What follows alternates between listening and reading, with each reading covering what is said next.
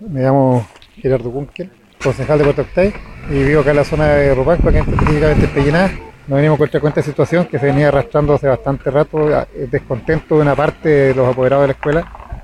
eh, principalmente con la directora docente que está a cargo de la escuela de Pelliná.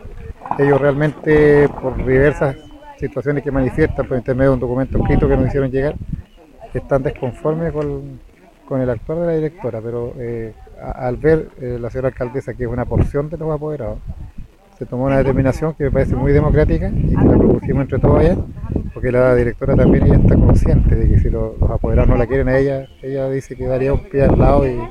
en el fondo lo único que ella quiere es limpiar su imagen porque ella dice que no, no tiene no tiene culpa en las acusaciones que se le han hecho. Siete de la tarde se hace una reunión masiva donde participe el 100% ojalá de los apoderados y se hacer como una especie de plebiscito para determinar de forma más democráticamente posible entre los apoderados si efectivamente hay el descontento que la gente que está reclamando acá dice que hay en la escuela o no.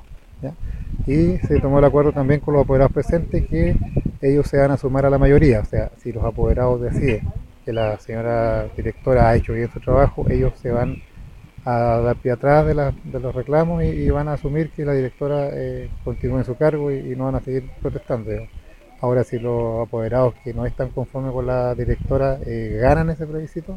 la directora también asume un compromiso con la, alcaldesa diciendo que en esa circunstancia ella, aunque no reconoce culpabilidad en, los cargos que se le dan, ella no está dispuesta tampoco a trabajar en ese ambiente. Así que haría pie cortado y seguramente será trasladado a otro, a otro recinto educacional de la comuna.